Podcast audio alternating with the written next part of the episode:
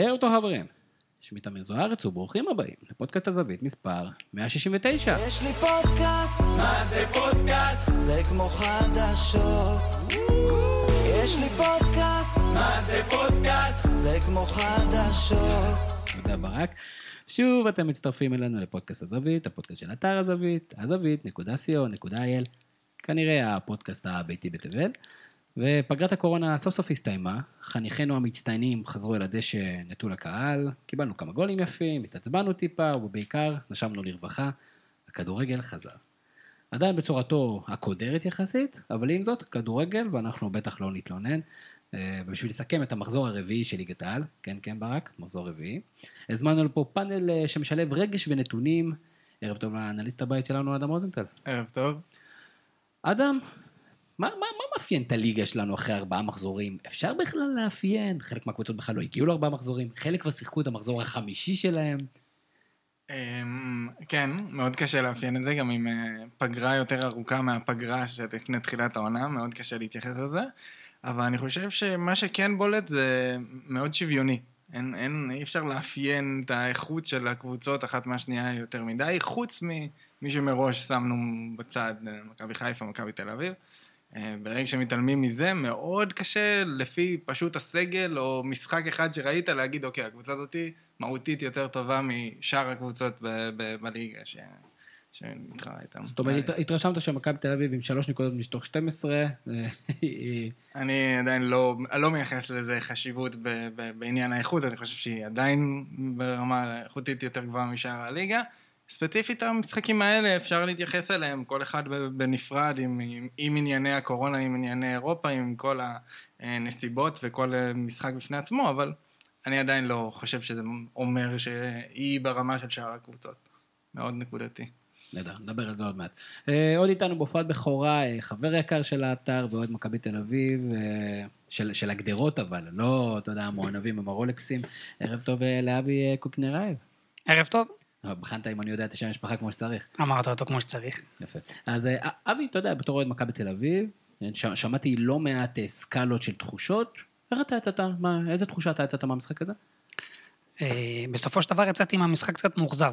בגלל שחזרנו כבר ל-2-2 בדקה ה-70, זה לא היה נראה כאילו חיפה יכולים או רוצים להשיג את ה-3-2, נראה שהם הסתפקו בתוצאה הזאת. לצערי זה היה נראה גם כאילו אה, דוניס קצת חושש אה, לספוג את השלישי, לספוג שער מאגף שמאל כמו שקרה לנו נגד בני יהודה שהקרן הגיעה מה, מהצד השמאלי, אז הכניס את אופיר במקום את אה, אלמוג אולי שכולנו רצינו לראות בחילוף יותר התקפי, ולא הצלחנו לשים את השלישי, מאכזב, אבל הליגה עוד ארוכה. גם כן, שוב, זה, זה מעניין, כי אנחנו מדברים על הליגה הארוכה, ובכלל, אנחנו לא יודעים מה יהיה עתיד הליגה, לכו תדעו מה יהיה פה ב- בינואר, אבל זו סוגיה בפני עצמה שאנחנו בטח נתייחס אליה. כרגיל איתנו אה, מפיק הפודקאסט, אה, הירוק, ערב טוב ברק. אהלן אהלן. ברק, סוף סוף יצא לך להתרגש ממשחק, אני יודע, בדקתי את זה, הרגשתי את זה. אחרי המשחק ההתרגשות נשארה, או שזה היה איזה פיק כזה, ועכשיו נחזור ל... לליגה נטולת הקהל ונטולת אה, קצת הרגש. מהצד שלי, האישי, אה, כן, היא נשארה בגלל שנשארנו בתמונת משחק. אם היינו מפסידים, זה יכול להיות שפה זה היה נגמר מבחינתי. זאת אומרת, פרק 169 לא היה מגיע. אולי היה מגיע, אבל אני לא הייתי בו. אז אה, יש לנו כל מיני נקודות על הפרק. א', כמובן, המשחק המרכזי, ננסה לנתח אותו, גם מבחינת הטקטיקות, גם כן סוגיית הכושר הגופני, הגיעו פה ממש שתי אסכולות שונות למשחק, מעניין להתייחס לזה, גם טיפה אה, הרכבים, היה פה אה, החלטת שיפוט ששאלה באיזה זמן אתה, שופ... אתה, אתה מוצא את איגוד השופטים כדי לקבל את התשובה. אה, ננסה ככה להבין מהם הכלים העומדים לרשותנו, מה היה שם. אה, גם קצת על השפעה של המשך העונה, וגם כן משחקים אחרים. הפועל באר שבע משחקת באירופה ועושה עד עכשיו, אה, וגם היא חווה על בשרה את הקשיים בין אירופה לליגה. סכנין, שכבר הורדנו ליגה, פתאום מרימה ראש, בית"ר ירושלים מנסה להרכיב מהמון המון כוכבים, שובל אחד כמו שצריך, הפועל אלטמן תל אביב משחקת בליגה הזאת, אז יש לנו לא מעט על הפרק, אבל כמובן נפתח מהמשחק המרכזי, ואדם, אתה הופתעת ממך שהמשחק הזה התפתח, או, או בוא נגיד, בדקה, שנייה לפני תחילת המשחק, האם הופתעת? או ומהדקה העשירית האם הופתעת? זאת אומרת, האם היה כל מיני דינמיקות משונות מאוד למשחק הזה? בואו נכניס לסכם אותו. כן. אמ, קודם כל, אני חושב שההפתעה הראשונה הגיעה עם, ה... עם ההרכב של דוניס. אמ, לא, אני לא ציפיתי שהוא יעלה עם זה, בעיקר החלק הקדמי, כלומר, ה... ה... לעבור לרביעיית הגנה והשלושה השחקנים האלה במרכז זה משהו שהיה אפשר לצפות, אבל מה, משם למעלה זה היה מאוד מפתיע, גם ריקן, גם דן ביטון באגף, גם גררו.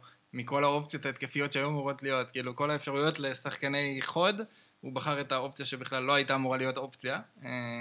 והיה שם איזשהו היגיון מבחינתו, אבל אה, זה היה מאוד מפתיע. אה, אני עדיין לא, לא בטוח אם המחשבה הייתה איזושהי תגובה למה שהוא ציפה מברק בכר, או איזושהי מחשבה אחרת, יותר בסגנון של אה, להתחיל יותר רגוע, עם בלוק אמצע, עם איזשהו קונספט של דווקא שבהתחלה יהיה יותר רגוע ובלי גולים, ואז דווקא יותר מאוחר במשחק לערבל את הדברים ולהכניס את הכלים היותר התקפיים. שני הדברים יכולים להיות הגיוניים, אבל בטוח שזה היה מפתיע, ובטוח שזה לא עבד. כי, כי מהצד השני באמת ברק בכר דיברו כל השבוע על זה שהוא הולך לעשות את ה... אה, במרכאות, אה, הפתעה עם רודריגז. אה, ו- ותכלס, מה שהיה מפתיע זה שהוא, הוא, אף אחד לא שם לב לזה עכשיו בדיעבד, אבל הוא לא עשה את זה בחמש דקות הראשונות, הוא רודריגז שיחק באמצע, הוא ממש עלה 4-3-3, ולדעתי זה כן קצת בלבל את, מכבי תל אביב. כולם ציפו שהוא דווקא יעלה מההתחלה בלם, והוא עלה 4-3-3, רגיל עם שרי באגף, עם וולצחוט באגף, ודווקא אז, דקה חמישית, הוא החליף אה, מערך למשהו שנראה לי אף אחד לא ציפה. שנייה אחרי זה היה, היה שני הגולים. אני לא חושב שזה באמת קשור, אבל, אה, אבל אה, זה, זה, הוא כן עשה שם איזושהי הפתעה, וזה כן משהו שהצליח. אני יכול שנייה להתמקד מה היה השינויים, מה זה, אבל בגדול... אז אנחנו, אנחנו נחזור לזה, כי אנחנו נרצה קצת לשמוע את הקשת, אבל אני חייב להגיד, אבי, אני לא שמתי, אני, מה שהיה חסר לי במכבי תל אביב, זה פשוט שדן גלאזר לא היה בעמדת 6. נכון. הפערים בין הקשר האחורי של מכבי תל אביב, שזה היה גלאזר ופרץ לדעתי באותו קו, לבין הבלמים, היו מטורפים. זאת כן. אומרת, אני לא חושב שזה היה קשור לאיזה שיטה או לצורת העמידה אה, אה, של מכבי חיפה, כולם יודעים שאני של מכבי חיפה זה איכות מקדימה. אז, אז דווקא אני חושב... במהירות מקדימה. אני חושב שדווקא אה, אה, המחשבה לעלות ככה, זה לא פעם ראשונה שדוניס עושה את זה, שהוא משחק עם גלאזר ועם פרץ ב, כאילו בקו, ודווקא עם גולסה בתור עשר, או... ממש מצטרף לקו הקדמי. אני חושב שהצורה הזאת של להעמיד את, את גלאזר ופרץ ככה וגולסה מקדימה, הייתה תגובה למה שהוא חשב שבכר תעשה. כלומר, הוא שם בכוונה את גולסה בקו שיהיה על רודריגז שיש שני שחקנים מול שלושה בלמים ולא אחד, וויטה, ואמר, אוקיי, אני אשים שני קשרים מול שני קשרים באמצע, כי לחיפה יש רק שניים, וזה היה הרעיון, זה ממש היה בתור קונספט, וזה ממש ממש התנקם בו. זה שדן גלאזר משחק בתור, אה, בדאבל פיבוט, בשני שחקנים במרכז, ולא בתור האחורי, זה ממש מוציא לגלאזר את כל היתרונות שלו. הוא, הוא, זה, זה, ממש כל, ה, כל העניין. גלאזר שחקן שהוא צריך כש, כשהוא מגן, להסתכל על הכדור, להסתכל על המשחק, ש, שהשטח יהיה לפניו ולא מאחוריו, ופה זה בדיוק זה. ברגע שאתה שם אותו יותר קדימה, דוחף אותו לקו, הוא עגול מזה שהוא כיסה בכלל את הצד של, של פרץ כשחטפו כדור, ברח מהעמדה שלו לגמרי, השאיר בור מוחלט באמצע. דרך אגב, כולם מדברים על ההחלקה של הרננדז, אני, לדעתי הגול הזה של גלאזר.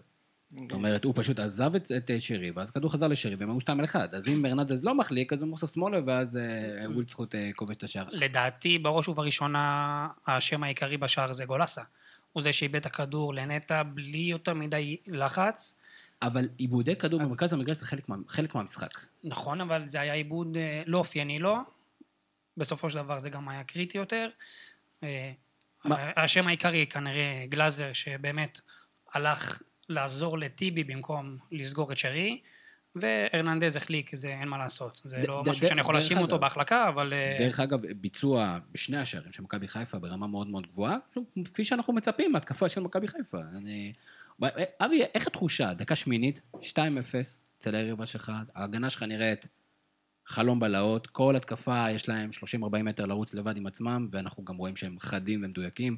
דרך אגב, רוקאביצה, השנה עם מספרים של רן זהבי, צריך להגיד את זה, ומדהים שהוא עושה את זה שנה שנייה ברצף.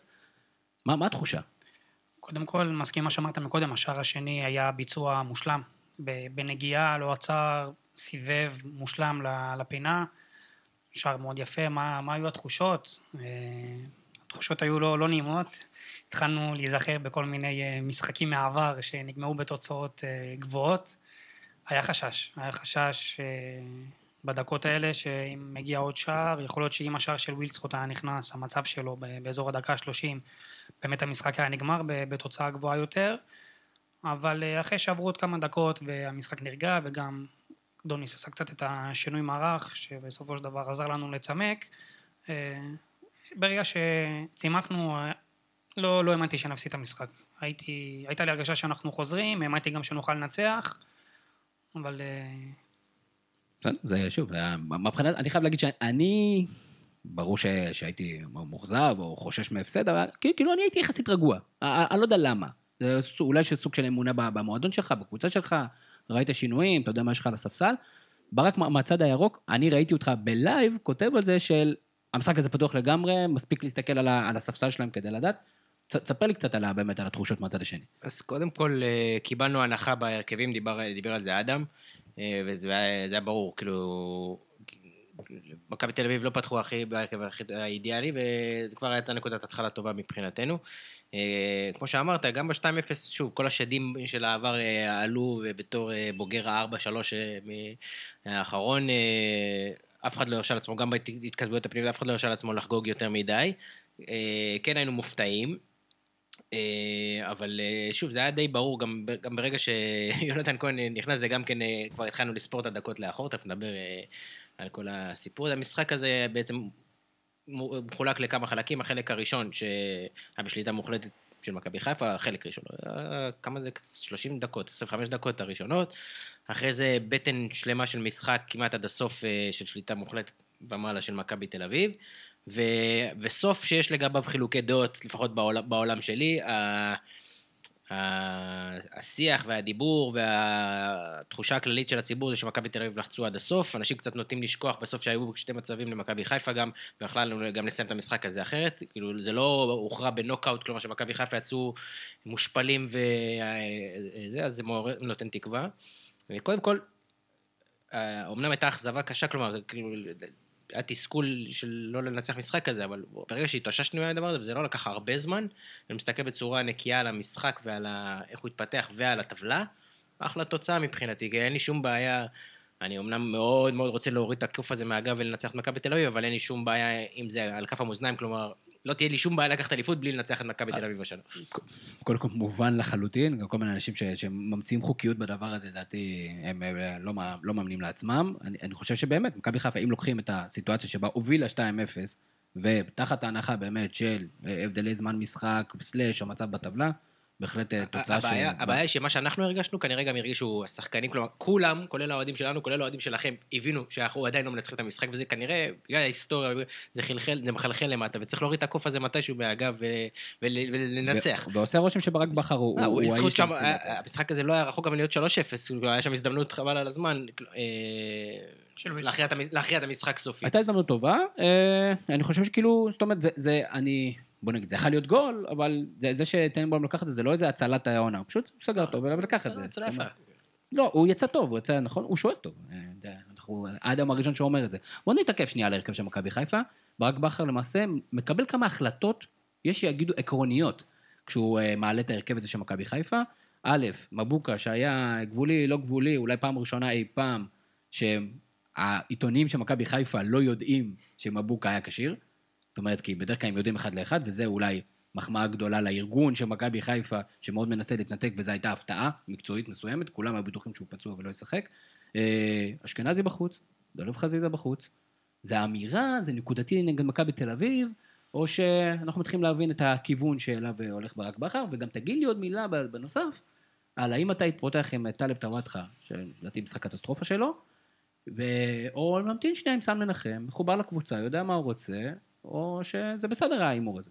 אוקיי, okay, אז um, קודם כל, אני חושב שכן המעמד של אשכנזי השתנה אצל ברק בכר, ואני חושב שזה מובן בגלל איך שברק בכר כרגע משחק, הוא מצפה מהקשרים שלו לדברים שאשכנזי לא מספק, ושזה אה, בעיקר היכולת לחלץ כדור ולתת בלוק ולהוציא את הכדור קדימה לשטח, לשחקנים שלו שיודעים לעשות את זה מצוין, שזה בדיוק היו הגולים, בעיקר במשחק הזה.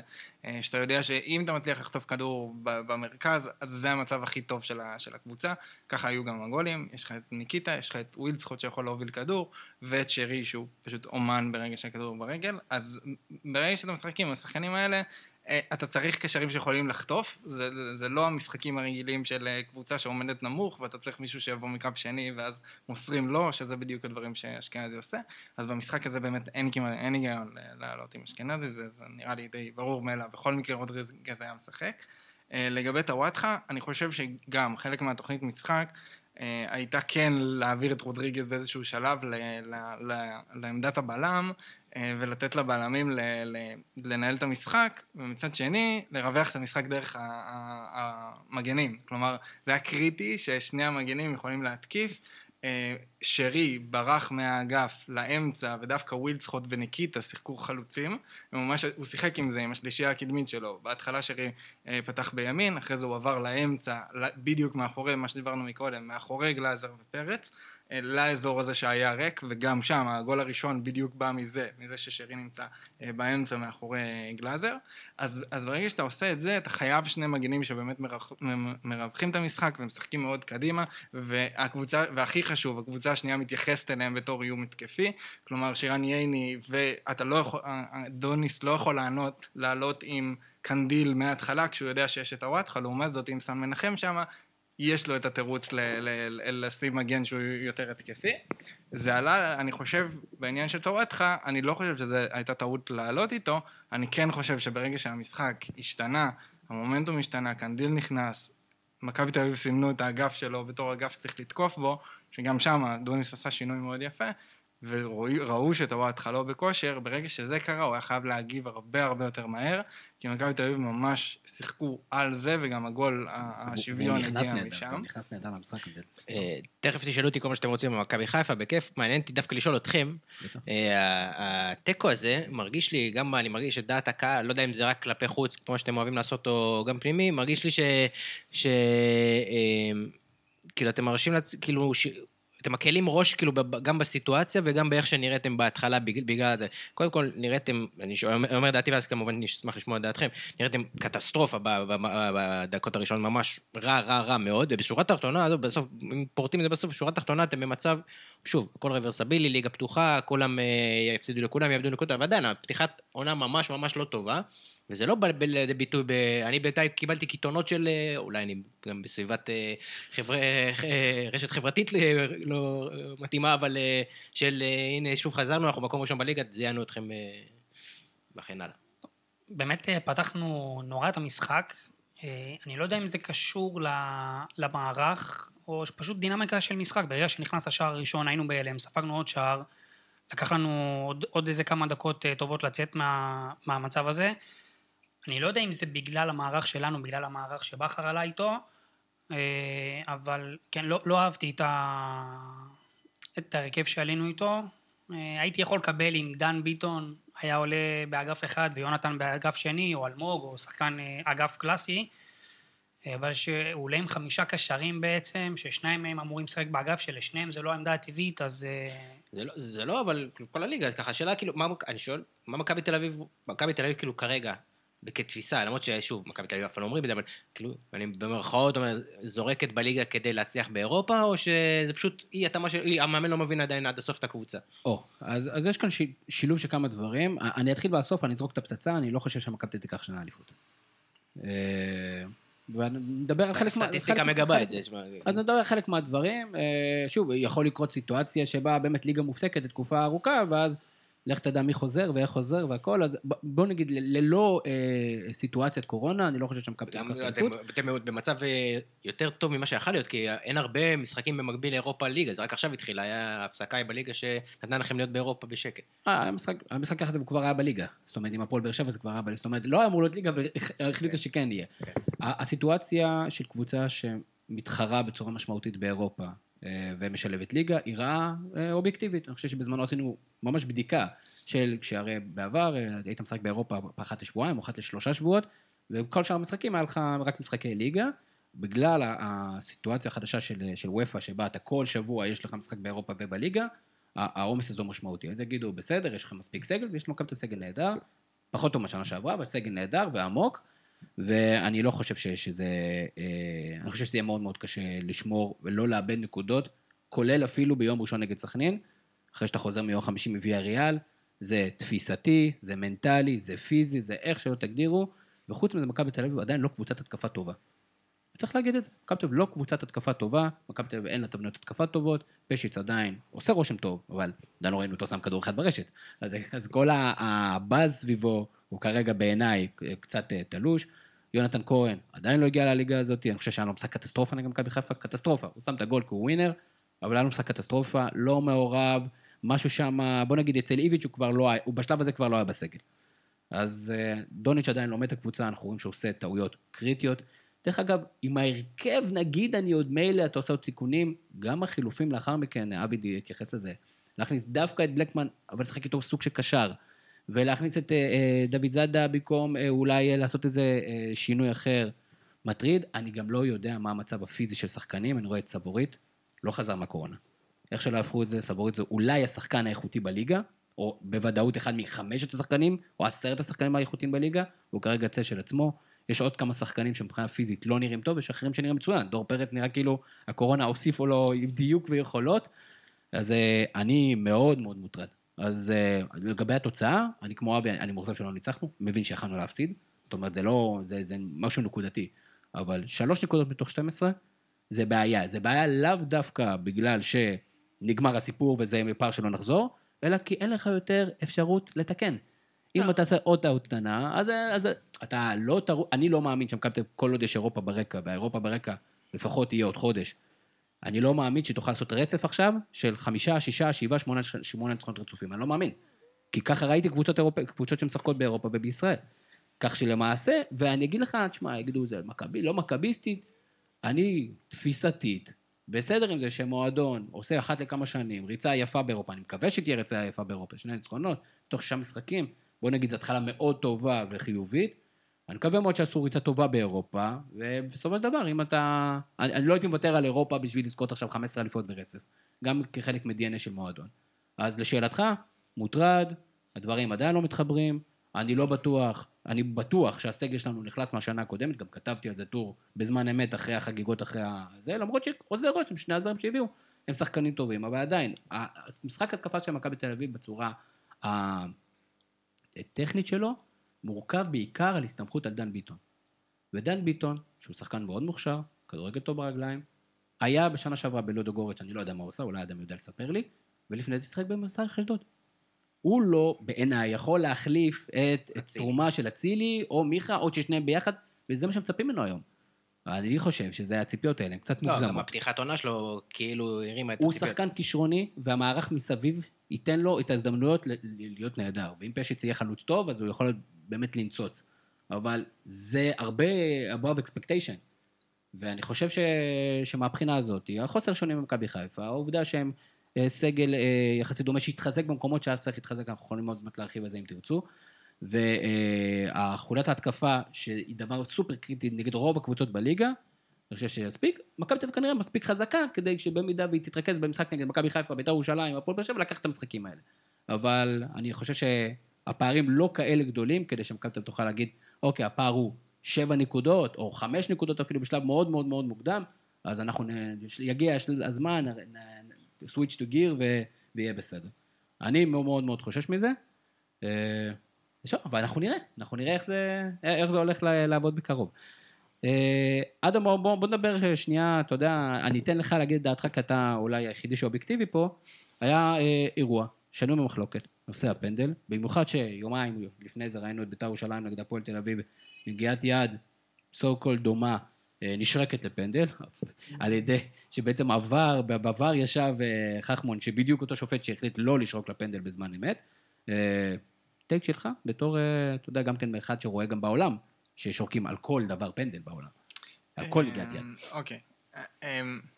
שורה התחתונה לדעתי, ברגע שחכמון לא החליט שזה פנדל, לא היה צריך לשנות את ההחלטה. זה העניין המהותי פה.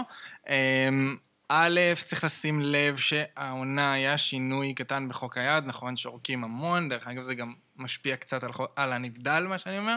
אה, האזור שמותר לגעת בו בכדור קצת אה, התרחב. אה, הכתף וקצת מהזרוע הפך להיות אזורים שכן מותר לגעת בהם בכדור, בגלל זה גם בדרך כלל בנבדלים באנגליה פתאום מזיזים את הקו עוד איזה סנטימטר עם היד, ואנשים לא מבינים, זה כי מותר לגעת עם הכדור באזור הזה, ואז... זה בגלל זה גם הכדורגלנים בדרך כלל עושים קעקועים שם על האזור הזה, נכון? כדי לסמן.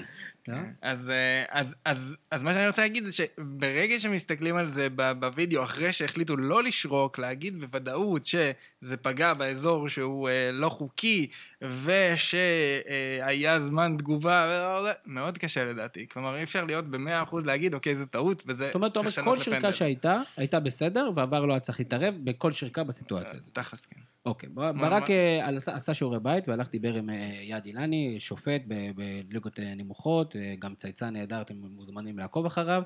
וברק, בוא, בוא, מה ספר? שוטר בשטח? אז שוטר, לפני שאני אתן את התגובה בשטח. שלו, קודם כל אני, גם במבט ראשוני, גם שני, גם שלישי, גם רביעי וגם עכשיו, אני לא מצליח להבין, כי מבחינתי, עזוב, אני מנסה לשים אהדה בצד, לא מצליח להבין, עזוב, משחק כדורגל, איך שחקן הגנה קופץ עם שתי ידיים קדימה לעבר כדור, זה לא, זה לא, זה לא... אתה אומר, זה לאו דווקא תנועה, לא, זה לא תנועה, לא מצליח להבין, לא, גם, גם מתחילים לספר לי סיפורים, תכף נדבר גם על התגובה, זה נפח הגוף, לא נפח הגוף, כאילו, בוא, שתי ידיים קדימה, נפח הגוף זה לא, מבחינתי זה חד משמעי.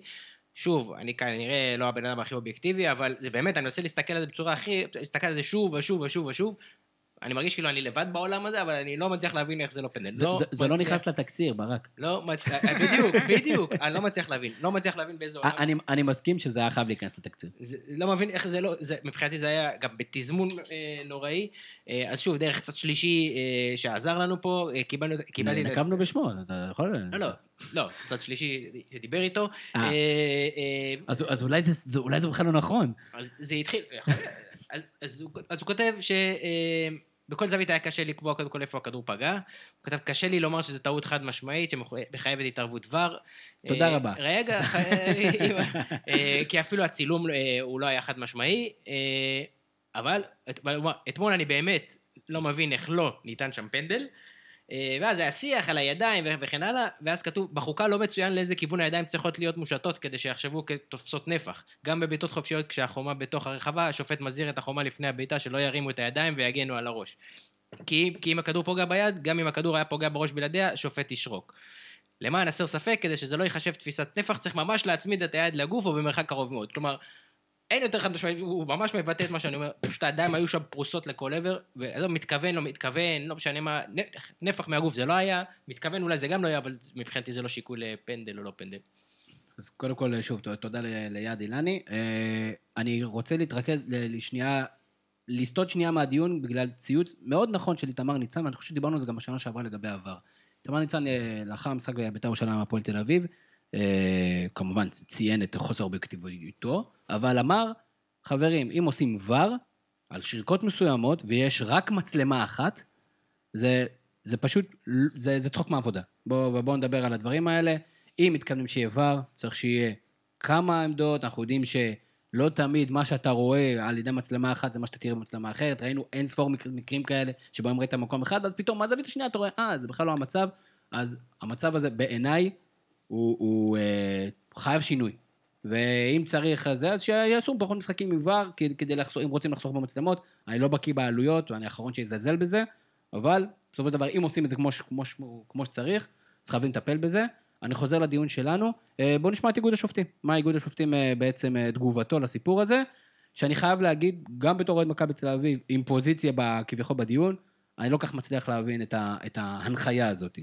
אז אה, איגוד השופטים לאחר האירוע, או מה שנקרא, הודלף מה הם הולכים להגיד, כי זה כנראה יותר חשוב למלא את האתרים מאשר לכתוב באמת. אז אומרים, כלל חשוב לפיו, כדי שתשרק בעיטת עונשים מ-11 מטר על נגיעת יד ברחבה, צריך שיורגש שהשחקן שעבר את העבירה, את העבירה התכוון לגעת בכדור בידו.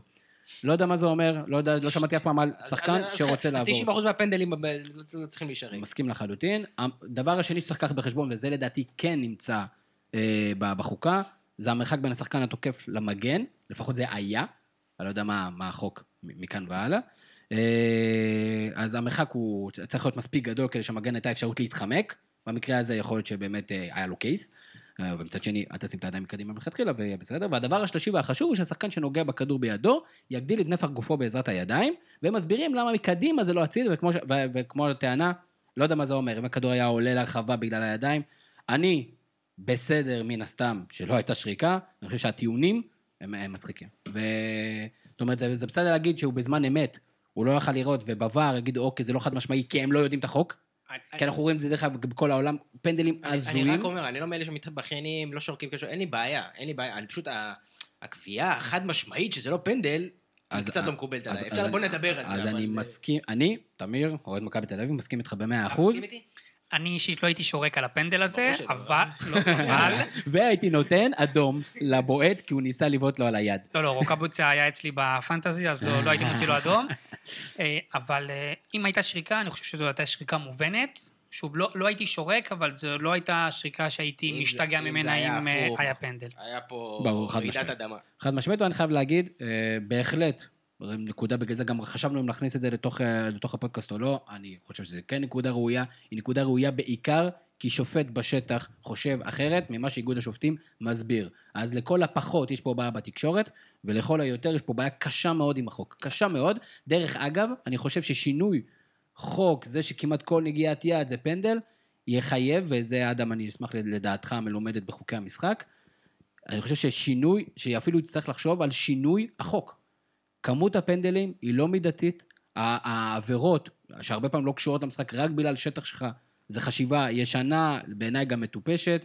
אם אה, כדור בכלל לא באזור, והכדור הולך החוצה, ופתאום מישהו נוגע ביד, אז זה פנדל, כאילו, הדווקנות הזאת חייבת לצאת, צריך שיהיה הרבה יותר, מצד אחד, פחות, כאילו, זאת אומרת, כל פעם שמנסים להוציא את שיקול הדעת לשופטים, אז אתה מקבל יותר שיקול, יותר שיקול דעת, או פיצוי שיקול דעת, זה פרוץ בצורה יוצאת דופן, ויש כמה דברים שצריך לתקן בכדורגל, אחד מהם זה, זה נושא היד או הפנדלים בכלל. אה, מכבי חיפה, אה, אחרי הכל, אחרי שהם מסתכלים, גם בתור קבוצה, זהו, אני אוהד בתור קבוצה, בסופו של דבר, לחלק, לפחות בחלק מהמשחק, הסתכלו למכבי תל אביב בלבן של העיניים, הצליחו להתמודד מולם, זה, זה לא מעט לעומת השנים הקודמות שהיו. הובלנו על מכבי תל אביב אחרי הרבה שנים.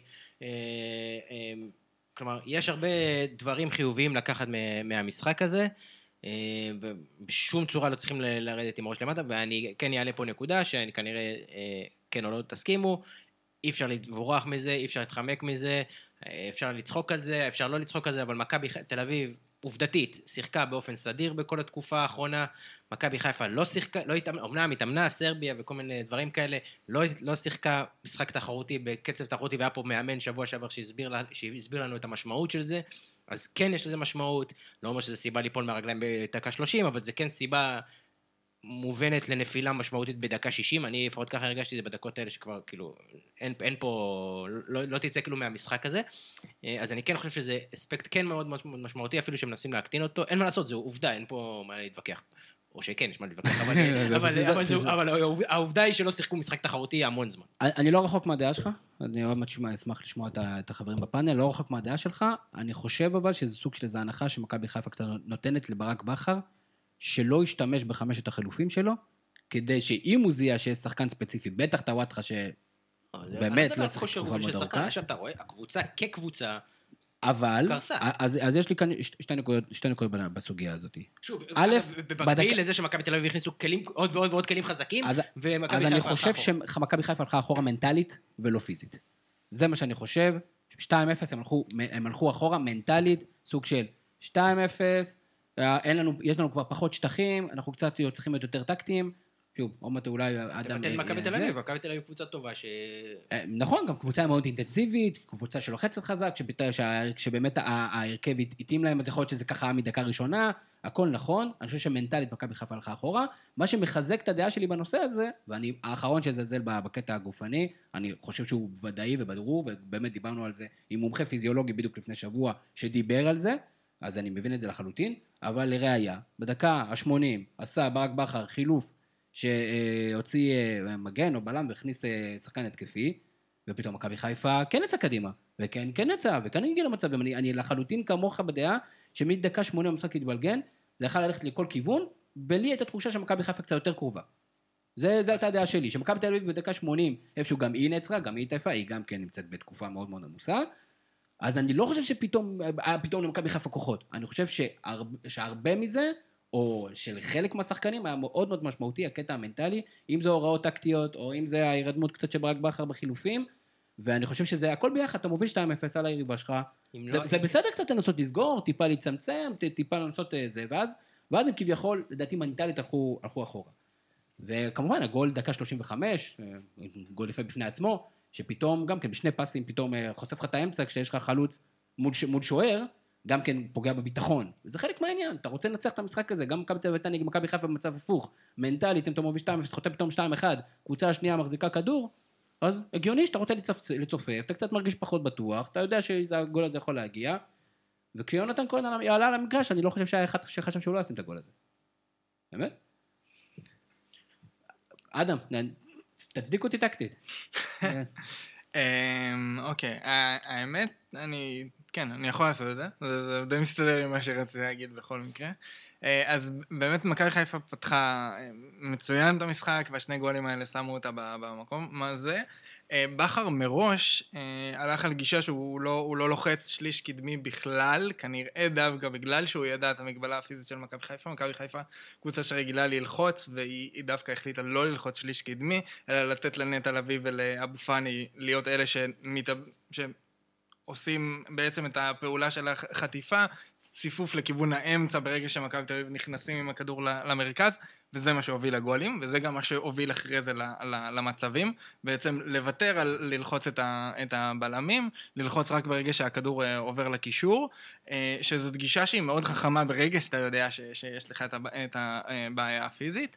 אה, מצד שני, אני חושב שדווקא גם בדקות הטובות של מכבי חיפה, הי- הייתה לה בעיה הגנתית. אוקיי? ברגע שמכבי חיפה עברה לשלושה בלמים, אה, הם, הם שיחקו עם בעצם שלושה בלמים, שני המגנים אה, אה, שיחקו יחסית התקפי. כשאתה משחק עם שלושה בלמים, אתה יכול לשחק בשתי גישות. או שאתה משחק במובהק בקו חמש, או שאתה משחק בקו שלוש, עם שני מגנים שהם מעל הבלמים, ואז אחד, איפה שהכדור נמצא, השני יכול להיכנס גם לקו, ו- ו- ואז אתה בעצם בקו ארבע עם, עם מגן שלוחץ את השחקן עם הכדור, ויש את הגישה האחרת שאומר פשוט קו חמש, מוחלט, והקישור מתעסק עם שאר השחקנים.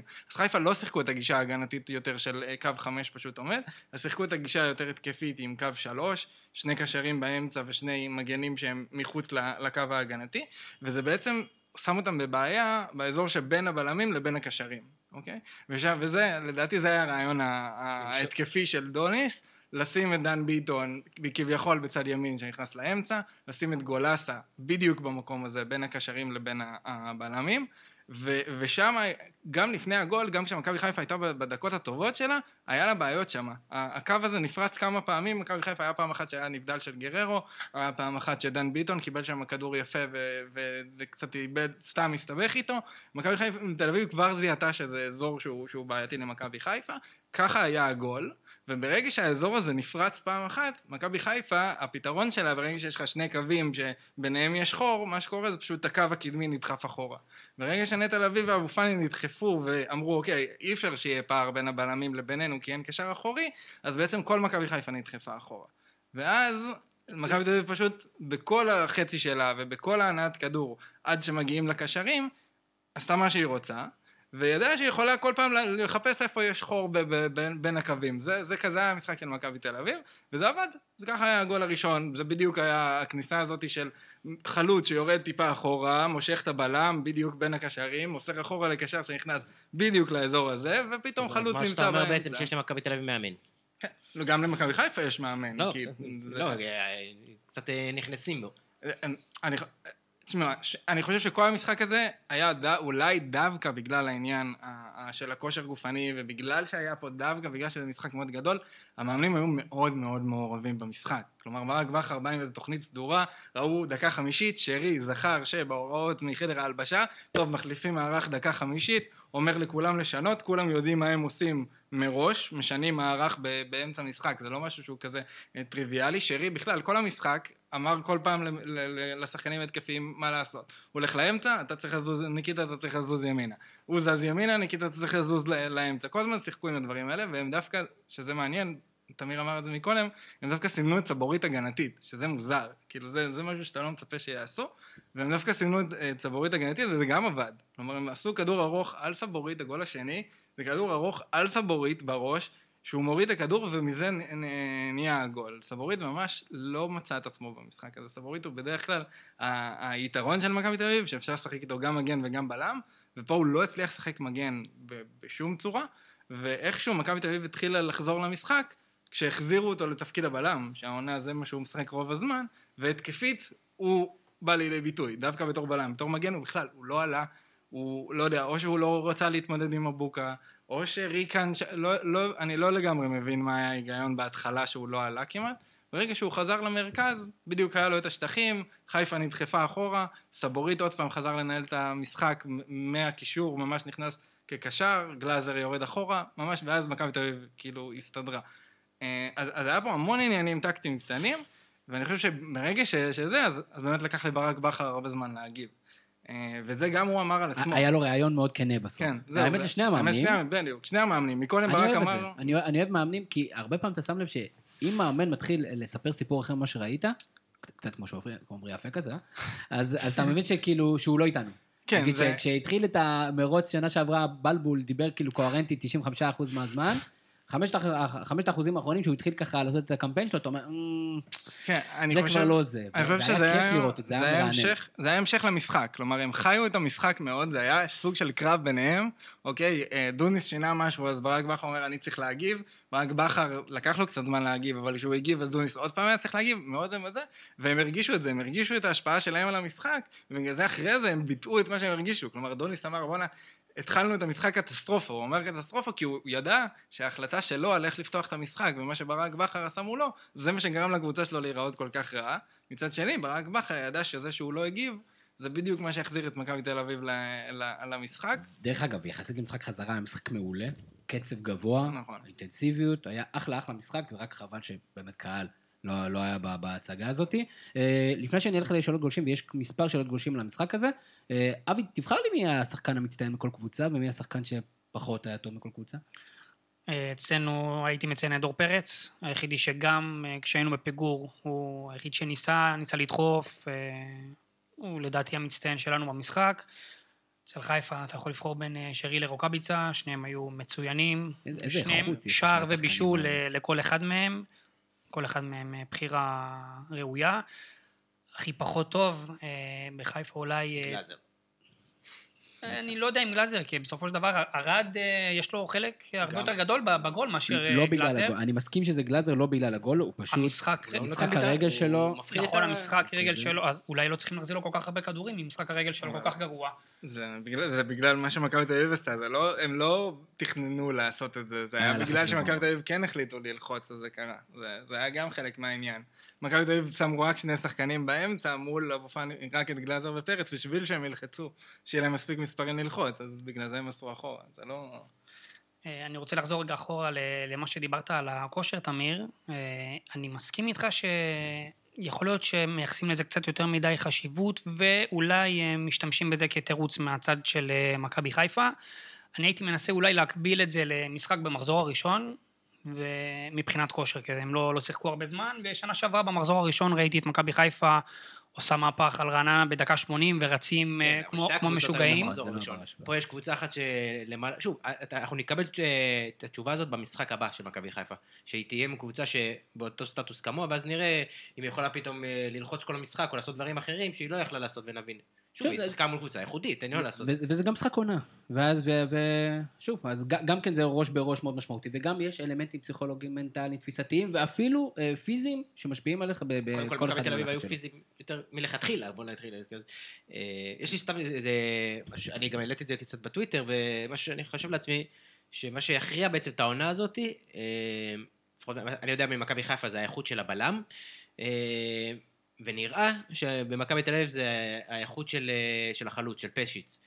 ומעניין אותי, אני, אני חושב שמי שיהיה יותר דומיננטי לקבוצה שלו, אה, ויותר טוב, אז הוא, הקבוצה שלו תצליח, הוא ידחוף את הקבוצה שלו יותר אה, קדימה. סתם מעניין אותי לשמוע איך אתם רואים את הדברים. למרות שמכבי תל אביב עוד יש לה קצת תחליף, למכבי חיפה אין תחליף לבלם. אני מסכים איתך, שניהם יהיו מאוד משמעותיים, אם זה יהיה... אם, אם פגענו ב- בפסיץ', אז אני חושב שההתקפה תתחיל להסתדר. לפי הרושם הראשוני, נראה שהוא אה, שחקן מאוד אה, לא אנוכי. אה, הוא משתף, קצת מזכיר את פריצה בעניין הזה, שמפרגן לחברים ולא חושב כמו חלוץ קודם כל רק על, רק על השער. פלניץ' היה במשחק בסדר גמור, אמנם איבד יחסית הרבה כדורים, אדם אולי עם המספרים, אני חושב שהוא איבד איזה שמונה כדורים. במשחק, אז בסופו של דבר הם לא היו קריטיים ולא לא הגענו למצבים אה, מהעיבודים האלה. אה, צריכים עוד קצת זמן כדי לראות מה, מה האיכות שלו. אה, אם הוא נבחר לנבחרת העונה ב- ברומניה, אז לא חושב שהוא יכול להיות שני- בלם שני גרוע. שנראו כל אחד נראה שם כמו ארבע. בכלל, פלנג' באמת זה- לא, שאלה. הוא קריטי. כי זה, אגב, גם טלב, זה בדיוק אה, נקודות שהיו חסרים לנו שנה שעברה. אה, אם זה יתברר כהצלחה מסחררת, ובואו ניתן לו קצת צ'אנס, אה, אז חיפה התחזקה מאוד מאוד משמעותית. אם לא, אגב, יש שם בעיה בעמדה הזאת. מסכים, אתה יודע מה זה, זה באמת הקבלה מאוד מעניינת בין, בין שתי הקבוצות. אה, כמה שאלות גולשים, בואו נראה, אה, נתייחס אליהם, כדי לתת להם את, ה, את הכבוד. גל ארנרייך אה, שואל, אדם, אני חושב שענינו על זה, אמר, האם לדעתכם היה איזה כישלון טקטי של דוניס, או גאונות טקטית של בכר בתחילת המשחק? אני חושב שהתייחסנו לזה בצורה משמעותית. לאחר מכן יואב ניר שאל אותנו, ביקש מאיתנו להתייחס לעניין הפנדל, אז יואב, אנחנו, מה אנחנו ילדים? ולאבי יש פה רצף של שאלות של אביטל אה, סטנגר, אה, נציגנו משוודיה. אני מקווה ששוודיה, היא נורבגיה, נורבגיה, אה? כן. בדיוק, מה- מה- מהקבוצות של פריצה לשעבר. ו... ואני חושב שענינו על רוב הדברים, אז קודם כל אביטל, איזה כיף שאתה עוקב. וחוץ מזה, פעם הבאה, אם אתה יכול למקד לנו לשאלה אחת ספציפית, וכאילו לקרוא עכשיו עשרה, עשר, חמש עשרה שאלות, זה כזה משמעותי. אה, אני חושב שבאמת מה- מהבחינה הזאת, יש שאלה של מוטה לרפלד, אה, שאלה מאוד מעניינת, שאני חושב ששאלתי את עצמי אותה במהלך המשחק. יש סוג של אה, שאלה במכבי חיפה, וגם ראינו את זה בקיץ, לפחות לפי העיתונים, לגבי האם אפשר היה להתחזק בווינגר יותר טוב מווילסטרוט במכבי חיפה, אחרי שבאמת אה, שיפרו אה, גם את עמדת הבלם, או הביאו חיזוק לעמדת הבלם ולעמדת אה, לעמדת המגן, אז האם היה מקום ברק אז תכף אדם יענה על זה אולי קצת יותר אה, מקצועית, אני במבט, אה, בוא נגיד עסקי, או להסתכל על המצב, קודם כל, בעונת קורונה, אני אומר תודה קודם שהוא נשאר, שמי, ש, שמי שהיה נשאר, זה כבר הישג לא קטן, מבחינתי. האם אפשר להתחזק? תמיד אפשר להתחזק, מצד שני גם אתה יכלת ליפול, כלומר, זה, אני חושב שהוא דווקא כן שחקן ששווה להמר עליו עוד פעם לבדוק את, ה, את הדבר הזה, ואם זה עדיין באמת לא ילך, אולי אפשר... אה, לחשוב בינואר על איזה מהלך, אבל בעונת קורונה, במצב שקיים, בכל העניינים הכלכליים, אני חושב שזה הימור סביר לחלוטין להשאיר אותו. אני חושב שהוא אחלה שחקן, זאת אומרת, אני חושב שיש קצת איזו ציפייה מוגזמת שעכשיו יולצריט הולך ו- ומגיע לפה אה, מרקו אסנסו. אז אה, אני לא ראיתי פה הרבה קיצונים שהגיעו לפה ושינו את הליגה, גם, אה, אתה יודע מה, לוי גרסיה, בסדר? ליוואי גרסיה, שהיה פה וכאילו, על, על תקן של מישהו מאוד משמעותי, האם הוא עדיף על ווילדסחוט? אני, אני לא הייתי לוקח אותו לפני ווילדסחוט. אה, אני- אני מסכים עם שניכם. כלומר, אה, אני לא חושב שהוא אה, עילוי או שתי רמות מעל כל שחקן ישראלי בתפקיד הזה או משהו כזה, אבל הוא יחסית שחקן טוב, יש לו את היתרונות שלו, יש את המשחקים שהוא יותר מתאים, יש את המשחקים שחזיזה יותר מתאים. אה, הוא, יש לו את היתרונות הפיזיים האלה שהם מאוד בולטים בליגה במשחקים מסוימים. אמ, ו, ו, וחוץ מזה, העניין של להשאיר אה, שחקנים ביחד לאורך זמן, אחרי שהם מכירים, אחרי שהם התאקלמו, אה, אני חושב שזה דבר חיובי. כלומר, אה, אם, אם הוא ושרי וניקיטה משחקים ביחד וכל כך הרבה, כאילו כבר שנה שנייה ביחד, וזה זה כנראה יכול להשתפר, השילוב ביניהם, ובאמת הטענה העיקרית כלפיו זה כל עניין המספרים והכיבושים והבישולים. אני חושב, אני לא בטוח שזאת צריכה להיות הציפייה העיקרית מה- מהשחקן הזה. כאילו, חזיזה נכון, הוא כאילו שחקן שפרקטית נותן יותר בישולים וכיבושים, אבל וויטפורד נותן דברים אחרים. הוא מושך אליו יותר שחקנים, הוא יותר טוב בבידודים, הוא יותר טוב במשחקים שיש שטח. זה, זה שחקן אחר שנותן משהו אחר. אתה והוא- רוצה לשמוע דעתי בתור שחקן שמשחק נגד ווילדסחוט? הרבה יותר מפחיד אותי כשהוא על המגרש מאשר דולב חזיזה. אני חושב שמבחינת פיזיות, הקבוצה שלי יודעת להתמודד עם דולב חזיזה בצורה הרבה יותר משמעותית. מאשר... מה זה, הוא- אני- אני הוא לא- עשה לסבורית שנה שעברה, בסדר, עשה, פרפר מדברים על זה הרבה, והיו יפי. ארבעה משחקים, וזו הפעם היחידה שהוא עשה את זה, אז... אה, אני חושב ששניהם שחקנים מצוינים, שיהיה שהוא לך עלה נגד. ג'רלדש באותו משחק נכון, באותו. משחק, הוא היה מפחיד, וג'רלדש בעיניי מגן הגנתי נהדר. ואתה, ואתה רואה דרך אגב, שהוא הרננדז שעושה רושם של בלם טוב, הוא פשוט ניער אותו בדרך לביתה מול זה. זאת אומרת, זה דברים שקשה לשחקנים ישראלים להתמודד איתם. חזיזה הוא, הוא, אה, הוא פעלתן, הוא ערמומי, הוא מתאים מול הגנות סגורות. אני אומר, אני, כשאני עושה ראש בראש, וויצחוט בעיניי זה, זה שחקן נהדר. ויותר מכך, אני חושב שבצורה שמכבי תל מה שחסר לה היום, אם מכבי חיפה מוותרת על וויצחוט, לא בטוח שמכבי תל אביב לא צריכה להביא אותו. אה, אני יודע שאני קצת אובססיבי בנושא, ואני? ואני יודע שזה לא מעניין אתכם כל כך, אבל uh, עדיין סתם מעניין אותי. פנדל עוד מה, הפעם? מה, קו- מה קורה עם מתן חוזז ואילון אלמוג? הם זורקים עכשיו עוד שנה? כבר החבר'ה האלה צריכים להסתכל החוצה ולראות אנשים בגיל שלהם מצליחים כבר בליגות כאלה ואחרות, אם זה בבלגיה, אוסטריה וכן הלאה. אני באמת לא מבין שחקן כמו מתן חוזז, שהוא כבר שורף שנה אחרי שנה אחרי שנה אחרי שנה אחרי שנה אחרי שנה, והנה עכשיו באה עוד חצי שנה לפחות עד ינואר, שהוא גם לא ישחק. אז מה קורה איתו? ואם גם עם אילון אלמוג, זה אמורה, העונת פריצה שלו הייתה אמורה להיות שנה שעברה. אה, אילון אלמוג אה, צריך להסתכל טוב טוב אה, על עצמו ולהבין למה שני מאמנים בעצם לא, לא נותנים לו לשחק יותר מדי. אצל דוניס הוא דווקא התחיל כשחקן הרכב, הוא פתח אה, בכמה משחקים, גם באירופה אני חושב וגם בליגה, ולא לא היה מעורב התקפית, לא, לא כבש, לא בישל, אני לא יודע, אולי גם אה, היה מאוכזב ממנו בצד הטקטי, אולי לא עשה מספיק פעולות אה, לחץ הגנתיות או כל מה שהוא לא דורש ממנו, ובאמת הוא לא, לא משחק כבר כמה משחקים. לגבי מתן חוזז, הוא היה פצוע בתחילת האימונים, לכן גם אני חושב שהוא לא, לא נרשם לאירופה, אז דוניס פחות הכיר אותו, אה, והוא צריך אה, להוכיח את עצמו, לעבוד קשה. ו... אני חושב שזה טרגדיה ששוב, הליגה לא משופעת שחקני, כדורגל ישראלי לא משופע שחקנים, ששחקנים כאלה מיובשים כבר שנה אחרי שנה, ושוב, גם בחיפה יש כאלו כאלה, ולא לא חסר כאלה. אני זה- זה נגד שני- התופעה הזאת באופן כללי. זה שני סיפורים שונים באמת, אני מסכים בדיוק עם הניתוח של, של אבי. חוזז, אני לא יודע מה מצבו הפיזי כרגע, אה, ואם הוא מרגיש, כי בוא נגיד ככה, אם הם משחקים שלושה בלמים, הוא די תפור על זה. אומרת, מתן חוזז לשחק כקיצוני אה, באגף שם, זה יכול להתאים לו. אילון אלמוג קיבל צ'אנסים, גם כן, היה לו גם כמה משחקים נהדרים, נגד זלצבורג הוא היה מצוין. אה, יכול להיות שיש שם משהו טקטי, כנראה שם איזה משהו טקטי, אבל אה, בוא נגיד ככה, הדברים, ברגע שמכבי תסיים את האירופה שלה, לדעתי, אני חושב שהדברים... וש- ושאלה אחרונה, היה... אני... אתה יכול להמשיך לשאול אני שאלות. מראיין אותך, כן, זה מעניין. לא, כי זה מעניין אותי לשמוע את הצד, תחילת עונה, בלקמן פתח בסערה, אגב, נראה לי לא פעם ראשונה שהוא פותח עונה ככה טוב, וכבר היה דיבורים, בלקמן אה, יהיה יותר טוב מרוקאביצה, יפקע יותר לא, מרוקאביצה. לא צריך לצטט כל אחד בטוויטר. לא משנה, אה. בלקמן בעונה טובה, הוא יהיה מועמד למלך השערים, זה העונה שלו. מה קורה עם השחקן הזה, ולמה תמיד הוא פותח כל כך טוב, ואז הוא נעלם ונכחד, אה, ולא נחשב כ... אני אגיד לך בדיוק למה, מגיע מאמן חדש, הוא רואה שחקן מפלצת בגודל, משחק ראש, חזק, פיזי, אם הוא רואה את המאזן שלו, ראה איזה כמה גולים, הוא לא שם לב שכולם בפנדלים. ו- ולאחר מכן, שמים לב לא שעל החולשות- שלו, ויש שם גם איזה, כנראה איזה בעיה מנטלית. אני לא חושב שיש אהבה גדולה בקבוצה אה, אליו, לאופיו, או לשיתוף הפעולה שלו, וכנראה זה הסיפור. אני לא חושב שיש לו אה, אה, מקום כשחקן פותח במכבי תל אביב. אני חושב שיש שחקנים טובים ממנו. אני גם נגד האנטי נגדו, כאילו יש אנטי מאוד מאוד גדול אליו, היה רק לא בלקמן, רק לא בלקמן. יכול להיות שיש שחקנים, בטח במשחקים, בטח באירופה, שבו הוא יכול להתמודד פיזית עם שחקנים אחרים. במשחקים אה, שצריך אה, את הפס החכם ואת, ה... ואת הערמומיות.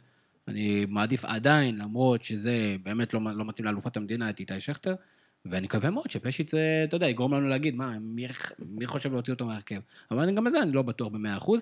כל השאלות האלה שלך מתנקזות לשאלה של עמנואל אה, סטרן, ששואל אבי, אחרי כל השינויים, ההחלפות, המשחקים המבולבלים, וכמובן הרוטציות שהן חלקן הגיוניות, מה ההרכב שדוניס צריך לשחק בו? אני הייתי רוצה לחזור ל-4-3-3 המסורתי, עם אה, קנדיל אה, באגף, סבוריט בצד שני, טיבי והרננדז כצמד בלמים. אה, תלוי משחק, ברוב המשחקים אני חושב שמספיק גלאזר וגולסה או פרץ, אחד מהם לא, לא צריך את שניהם, דן ביטון ישלים את השלישייה. שני שחקני כנף, אם זה יונתן ואלמוג כרגע, או אם חזז אה, יחזור לעצמו. אה, אז חוזז ופסיץ' בתור אה, חלוץ. כן הייתי חושב שהיינו צריכים להביא עוד קיצוני זר, יש לנו מקום לזרים. זאת אומרת, מבחינתך טל בן חיים לא, לא נספר מה- מהבחינה הזאת. כי הוא בדיוק אני- הקיצוני כביכול. הוא, הוא כן, כשהוא חזר, חשבתי שאולי הוא כן יכול לתרום פה, הוא עדיין יכול לתרום פה, אבל הוא איבד מהמהירות, בינתיים לא, לא נראה כאילו אה, דוני סומך אה, עליו, לא עליו ולא על אלמוג. יכול להיות שזו בעצם הסיבה שהוא פתח בלי קיצונים אה, נגד מכבי חיפה. כי הוא לא, לא מקבל מהם את מה שהוא רוצה, כנראה לא, לא סומך עליהם מספיק. יכול להיות שזו הסיבה שהוא עלה ככה. בהחלט נקודה טובה. גיל שלו, חברנו היקר ממקסיקו, אומר אה, שהוא רק מוסר דש, אה, לא- הוא רשם לאוהדי מכבי, אז, אז, אז לרובנו, ו, ומוסר שלא לוקחים אליפות אחרי כל שער זכות ולא יורדים ליגה אחרי כל ספיגה, וזה בהחלט נכון. משה אה, נקש, מהפודקאסט אה, אה, בצהוב שחור של אוהדי בית"ר ירושלים, אומר, שאלה לאור המשחק בין מכבי תל אביב למכבי חיפה, לאור סגלי הקבוצות אדם, ולאור יתר הפרמטרים, מי תסיים שנייה ומי שלישית, כאשר כמובן בית"ר ירושלים מקום ראשון, ומה שמוביל. אותנו, מה שמוביל אותנו באמת לבית"ר ירושלים, שכרגע אה, משלימה את ניצחונה על הפועל חדרה, 3-0, מה שמעלה אותה למקום השני, אה, קצת אה, עם אותו מספר נקודות כמו מכבי חיפה, אה, עם אותו מספר משחקים. זאת אומרת, הם כרגע, במידה וינצחו את משחקי ההשלמה שלה, יהיו המקומות הראשונים. ואדם, בוא תספר לי, למה בית"ר ירושלים, בעונה כזאת, עונת קורונה, בלאגנים, לא יכולה לקחת אליפות? אה, אני חושב חושב שהסגל שלה לא מספיק טוב ולא מספיק עמוק בשביל להתמודד עם העונה הזאת. אני חושב שעדיין יש פער איכות בינה לבין מכבי חיפה ומכבי תל אביב, אבל, אה, אבל היא קבוצה טובה. כאילו, יש שם המון כישרון, זו קבוצה שעל הנייר יש שם הרבה שחקנים שהם מעל מה שיש בשער הליגה. יש שם שני מאמנים ש, שהם טובים והוכיחו את עצמם כבר ואמורים, ויש להם אתגר שהם אה, אמורים אה, להיות מסוגלים להתמודד איתו. אה, אני חושב שבית"ר ירושלים תהיה בעונה חיובית, כאילו, היא תראה שהיא מעל הרמה של שער הליגה, כביכול, עם, שהם עם סגלים יותר בינוניים ומספר שחקנים מועט שהם מעל. בבית"ר כמות השחקנים שהם בטופ ליגה, מחוץ למכבי חיפה ומכבי תל אביב, הוא כנראה הכי גבוה בליגה בפער. כלומר, יש להם שחקנים שהם ממש טופ 5, טופ 6 בליגה בכל עמדה כמעט. אה, כן יש שם איזה עניין של איך משלבים את כל, ה, את כל השחקנים האלה ביחד, איך מייצרים סגנון משחק שהוא מתאים לשחקנים ומצד שני מתאים למאמן, איך, אה, איך יש שם בעיית עומק קצת בהגנה, יש שם, יש שם את העניינים. מנטליות שמה יקרה ברגע משבר, כי יש שם כמה שחקנים ש... יש כמה שחקנים נפיצים על הנייר. כן, בדיוק. כן, כן, יש שם, יש שם כמה עניינים, אה, אה, אין ספק, אפשר, אפשר לגעת בהם אחד-אחד, אבל אני חושב שבגדול, יש פה פלטפורמה להצלחה מאוד גדולה של בית"ר ירושלים. קונטה- עטר, אה, עטר, שועה, מיכאל אוחנה, כל מיני שחקנים אני לא אבל זה יכול לקרות בכל רגע שהם יתפרקו. אה, אני לאו דווקא חושב שהם יהיו בעייתיים, בעייתיים מבחינת משמעת, כי זאת אומרת, חוץ מירדן שואה, אה, אני תמיד חוזר ואומר את זה, אלירן עטר מהבחינה הזאת, בעיניי הוא לא- הוא לא בעייתי משמעתית, הוא יכול להיות שהוא בעי- בעייתי משמעתית טקטית. זאת אומרת, זה, זה לדעתי יותר משמעותי. אני לא חושב שאלירן עטר בגילו ובמעמדו עכשיו ילך ויצטרכו לסגור לו את הלוקר. אבל אה, אני חושב שיש שם רק כדור אחד, אז כשייכנס הראשון, כל קבוצה יכולה לחטוף מהם ארבע. זה, זה בוודאות. אה, מה שכן, אני לא בטוח מבחינת קישור אחורי, מי אמור להחזיק את כל האופרציה הזאת שנקראת בית"ר ירושלים. אין ספק שיש שם, שאם אה, מסתכלים עליהם מול מכבי חיפה, ואם מנתחים את הסגל, האם זה סגל אידיאלי? התשובה היא לא. כלומר, יש שם באמת, בעמדת שש אין אפילו שחקן אחד שאפשר להגיד שראינו אותו נותן עונה טובה בעמדה הזאת. אין, אין אפילו אחד. כאילו, מי שכרגע מועמדים זה קריאף אה, וזרגרי, שאומרים שהוא שחקן טוב, אבל אף אחד לא באמת אה, יודע אם זה, אם זה נכון. אה, וגם גם כשהולכים עוד יותר אחורה, כלומר, יש שם מגנים שהם מצוינים התקפית, אבל מי אמור לכסות עליהם, ושני בלמים שהם כביכול טובים, אבל, הם, אבל אין עוד בלם אחרי זה, וקונטל לא הוכיח את עצמו בתור בלם לאורך זמן, ולא הוכיח שהוא מסוגל לא לחטוף אדומים בתפקיד הזה לאורך זמן. יש, יש שם עניינים. אה, ובאמת, זה גם, יש שם הרבה מאוד שחקנים שהם בסגנון דומה. כלומר, שחקנים שרוצים כדור אצלם ברגל, אפילו עלי מוחמד הוא שחקן כזה, הוא לא שחקן שרץ לשטח ומקבל כדור, אחד, אלא אחד שחקן... מהדריבליסטים המשמעותיים בליגה. שחקן שמוביל כדור ברגל, הוא כן מצוין בחילוצים ובצד ההגנתי, אבל עם הכדור זה מה שהוא עושה, הוא מוביל כדור ו- ומכדרר. אה, מיכאל אוחנה זה שחקן שהיתרון שלו עם הכדור ברגל, ירדן שואה הוא שחקן שהיתרון שלו כדור ברגל, אלירן עטר. איזה שונה בית"ר ירושלים ממכבי תל אביב. כן. איזה שוני פשוט, זה כאילו שתי קבוצות מסקלות אחרות, דוקטרינות אחרות. רק עכשיו שהביאו דן ביטון יש מישהו שיודע לעשות דריבל במכבי תל אביב. כל השאר שחקנים דוגמטיים, גודל מסוים, צורה מסוימת, פס לרגל אה, או כדור לשטח, ושם זה באמת כולם דריבליסטים. יש, יש לי שאלה פרובוקטיבית, אה, אם אה, ביתר, פרויקט ביתר ירושלים יצליח, אז האם אה, גם במקרה הזה יגידו שזו הייתה קבוצה שנבנתה על ידי בניון ורוני לוי, כמו שאומרים על בכר שהוא רכב על אלישע לוי ובלבול, או שזו הצלחה של, אה, של המאמנים? קודם כל, הייטרים תמיד יהיו הייטרים, אז הם חיפשו למי לתת משהו כדי להוריד ממישהו. וזה, אני חושב שזה, או פתאום איזה טרנד ככה כנגד ברק בכר. אני, אני חייב להגיד לכם, שאני בתור אחד שרואה מה קורה לליגה שלנו מבחינת, מבחינת אה, אטרקטיביות, אני אשמח מאוד אם הפרויקט הזה בית"ר ירושלים מצליח. מאוד אני אשמח. באמת אני אשמח. אם לא מכבי תל אביב לא לוקחת אליפות, אני מבחינתי בית"ר ירושלים תיקח אליפות. לא. לא כי זה אומר... לא, אני אומר כי... כי זה, אני מקווה שהם ישימו הרבה שערים, ושיהיה כיף לראות אותם, שזה אני יתחבר. מקווה שאנחנו נשים הרבה שערים. כי אני פשוט לא רוצה. לא, אבל אני... זה אבל כבר דרך ככה. זה כבר קורה, כן. אבל דרך אגב, אני רואה את המשחקים של מכבי חיפה. אני, שנה שעברה עם מרקו בלבול, אני ראיתי את המשחקים, גם המשחקים הטיפשים ביותר, כי הם שיחקו כדורגל יפה. אין לי בעיה להגיד את זה. אני בסופו של דבר משתדל לעיתים לשים את הכובע של, ה, של, ה, אה, של הכדורגל הישראלי, כי הכדורגל הישראלי פה ב-80% מהמשחקים, אולי אני מגזים, הוא קטסטרופה. אתה צריך גם לרצות שהפועל תל אביב גם יצליחו. או, הפועל אלטמן תל אביב. בוא נדבר עליה שנייה. אז הפועל אלטמן תל אביב, אה, עשתה אחד אחד עם אותה בית"ר ירושלים נהדרת, וכל הזמן אנחנו שומעים על הפועל תל אביב, כמה קבוצה לא טובה, ופתאום אנחנו לא שומעים את ניר קלינגר מתראיין כמו, כמו בשנה שעברה, שזה היה מאוד אה, משמעותי עבורו להתראיין בסוף כל משחק.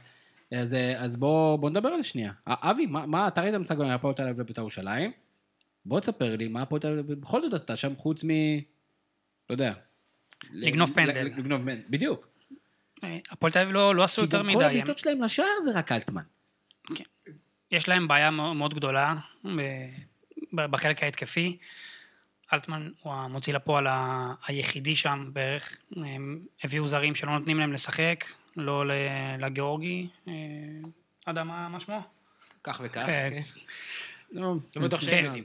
כן. לא, לא נותנים להם אה, לשחק, יש שם אה, בעיה מאוד גדולה. אין שם, אה, שום שחקן בעצם לא, לא יכול לתת שם אה, מספרים. לא, זה לא שהם, זה לא? לא שהם. אני נכון. לא חושב שהם יכולים לרדת פה ליגה. כי? כי מי, כי מי ירד במקומם? כי מי, זאת אומרת, פחות טוב מהם על הנייר? כרגע מי שמתחתם ב- בטבלה זה הפועל חיפה, הפועל חדרה וסכנין. בסדר? זה היה ארבעת הקבוצות עם, עם נקודה אחת אחרי שלושה מחזורים. סכנין כנראה תרד. אני אנחנו לא אני גם יודעים. בטוח. אני- אתה יודע, סכנין- שום דבר לא בטוח. סכנין- סכנין לא זה בטוח, קבוצה שמסוגלת, כנראה, זה כנראה. פתאום, פתאום, כי- כי כי הגיע איזה תורם, פתאום- מסוגל בינואר להביא פה איזה שלושה- שלושה כוכבי כדורגל יחסית לזה. כן, אתה אומר, או יש בזום, להעביר אולי. עכשיו זה יגיע לחיפה במקום אליהם. אז שמע, לא בטוח. ב- הם יכולים לעשות עסקה עם אה, אוסאמה אה, חלילה. שיכול פתאום לעבור למכבי חיפה תמורת שלושה ארבעה שחקנים אה, שיושאלו להשנה. וזה פתאום הופך לקבוצת מרכז טבלה. אני, לא יודע, אני לא יודע, בני סכנין הם, עובדים בזמן קלנדרים שלהם. לא מעניין אותם מתחילה הליגה, הם, אין להם בעיה לפטר את המאמן במחזור השני, להחזיר אותו בשלישי, לפטר אותו ברביעי. אז הקפריזיות הזאת לפעמים יכולה לרסק אותך עם עשר נקודות כל העונה, אבל לפעמים אתה יכול להגיע פתאום לפלייאוף עליון. פתאום בלבול יכול לאמן אותם ויכולים לרוץ, זה קרה בעבר, לא כזה להם. מונפץ. מבוסס על סיפור אמיתי. הפועל חדרה אנחנו, שוב, אנחנו לא יודעים, חוטפת עכשיו בראש מבית"ר ירושלים, לא חושב שזה מייצג. הפועל חיפה תהיה קבוצה יותר טובה, גם היום מתחזקת, עם חנן ממן. וגורפינקל. אה, וגורפינקל, שהוא שלנו, אחד מ- מ- מרצ- מרוצת, אה, מרצף השחקנים, אני חושב שלפועל חיפה יש סגל לא רע בכלל. אה, לא יודע אם כמה סילבס אה, ישרוד בסיטואציה, אני לא בטוח שהפועל תל אביב, גם, אתה יודע מה, מבחינה קרמטית. אחרי שאתה עושה קיץ, שהייתה הקבוצה הכי, לא יודע כבר איזה תקופה אנחנו, קיץ, סתיו, אחרי שאתה עושה סתיו, כל כך גרוע מבחינת חוזים, ולהוציא לחל"ת, ואז להתנצל שהוצאת לחל"ת, ולריב עם אנשים כל הזמן. אתה יודע מה? אני לא אפול מהרגליים אם הפועל- תל אביב תרד ליגה. אדם גם לא, כנראה, אני לא יודע. אה, עוד משחק מעניין היה, ואנחנו מדברים על בני סכנין. רגע, הוא אתה לא רוצה לגעת בביתר? אה, לא נגענו בית"ר? בביתר הפועל במשחק. בבקשה. אז, אז אה, רק לגעת בזה, אני חושב, אני מסכים איתך לגבי הפועל תל אביב שהיא לא, ב, לא בסכנת ירידה. כלומר, אין שם שום דבר שמצביע על זה שהיא שונה משאר הקבוצות בליגה. כלומר, עמרי אלטמן הוא באמת משחק כמו כוכב והוא בולט שם מעל כולם, אבל זה לא נראה שיש שם בסגל דברים שהם אה, מייחדים אותם משאר הקבוצות.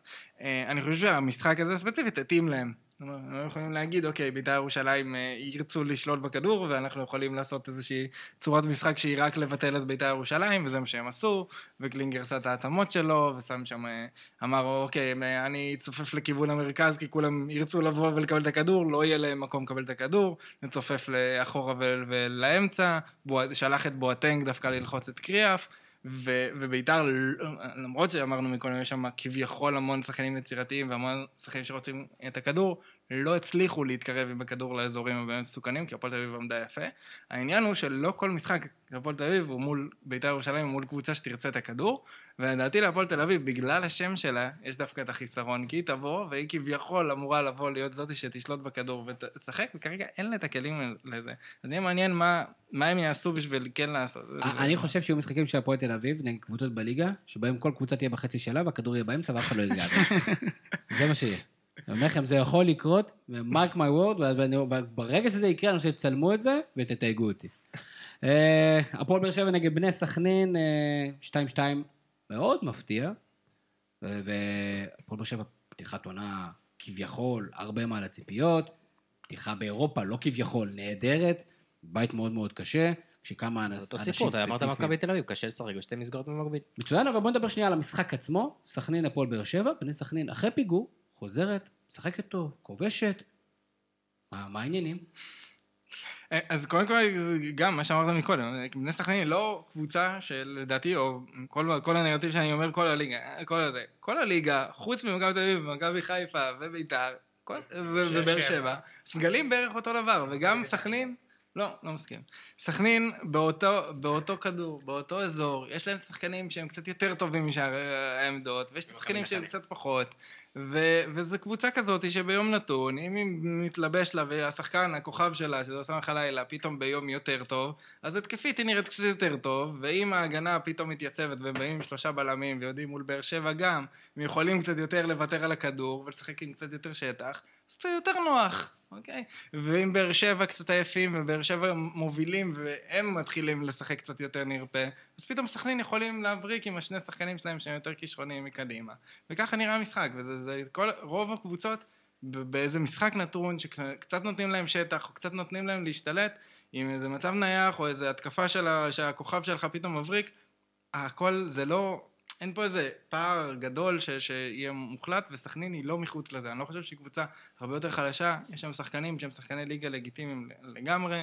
חגי גולדנברג הצטרף, אה, ועטה ג'אבר, הוא קיבל אדום, אבל הוא שם לך הלילה, ושחקנים שהם, היית מעביר אותם לקבוצה אחרת ומחליף במי שנמצא.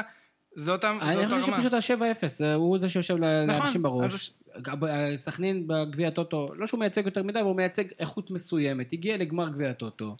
אז אה, כנראה לא קבוצה כזאת גרועה, ויש להם אפילו איזה מחלקת נוער, ואנשים שהם יודעים לאסוף, נכון. אה, לשחקנים שהם יודעים לאסוף. ובאר שבע, אז באמת, הם עושים משהו מטורף באירופה, אבל צריך לזכור, ספציפית לגבי הליגה, הלוח משחקים שלהם היה פשוט רצחני, כאילו, עזבו את זה שהם גם צריכים לג'נגל עם סגל יותר קצר בין האירופה וליגה הזה ממה שמכבי תל אביב עושים, הם כבר שיחקו נגד מכבי חיפה ונגד מכבי תל אביב. כאילו, זה, זה לוח משחקים של קבוצה כזאת שלא ציפתה בכלל להגיע לשלבים האלה עם, עם הסגל הזה, ללוח משחקים האלה, זה, זה מצב מאוד מאוד קשה. הם מאוד מאוד תלויים ב, בשניים שלושה שחקנים שלהם שהם רמה מעל שער הסגל. יש להם ג'וזואה וויטור ואקואלציה שהוא כאילו בסגנון ווילדסחוט הזה של שחקן שאפשר לבודד אותו, אפשר לשלוח לו את הכדור והוא יעשה משהו וברגע שהשחקנים האלה, ויטור בכלל לא היה, אבל ברגע שהשחקנים האלה במשחק קצת פחות טוב או לא משחקים, אז הקבוצה מתנרמלת ונהיית עוד קבוצה יחסית אה, בינונית ורגילה בליגה. עם כל העייפות ועם שחקנים מחליפים שלא רגילים ולא מתואמים לשחקנים האחרים ההגנה נראית פחות טוב ועם הכדור קשה מול קבוצות שמגינות, וככה. בוא נדבר על זה באמת. אחת מהטענות הגדולות ליוסי אבוקסיס אה, במשך ה... גם כן בתקופה שלו בהפועל באר שבע, אבי, היה לגבי אה, היכולת, או חוסר היכולת אה, להיות הקבוצה היוזמת, או החשש שהוא, לא החשש, אלא צורת המשחק שהוא מצטיין בה בעיקר, הוא כשהוא ללא הכדור ויציאה מאוד מהירה קדימה. ראינו את זה גם בסכנין, ראינו את זה בבני יהודה. אנחנו רואים את זה הלכה למעשה הפועל באר שבע, אין להם בעיה להתגונן 30 דקות, 40 דקות, ואז לצאת ולעקוץ, להיות מאוד מאוד חדים. ופתאום נגד בני סכנין, כמובן העייפות זה חלק מהעניין, כמובן סגל קצר זה חלק מהעניין, האם להפועל באר שבע היא יכולה, או אתה חושב שהיא בבעיה בקטע הזה שמול רוב הקבוצות היא צריך ליזום?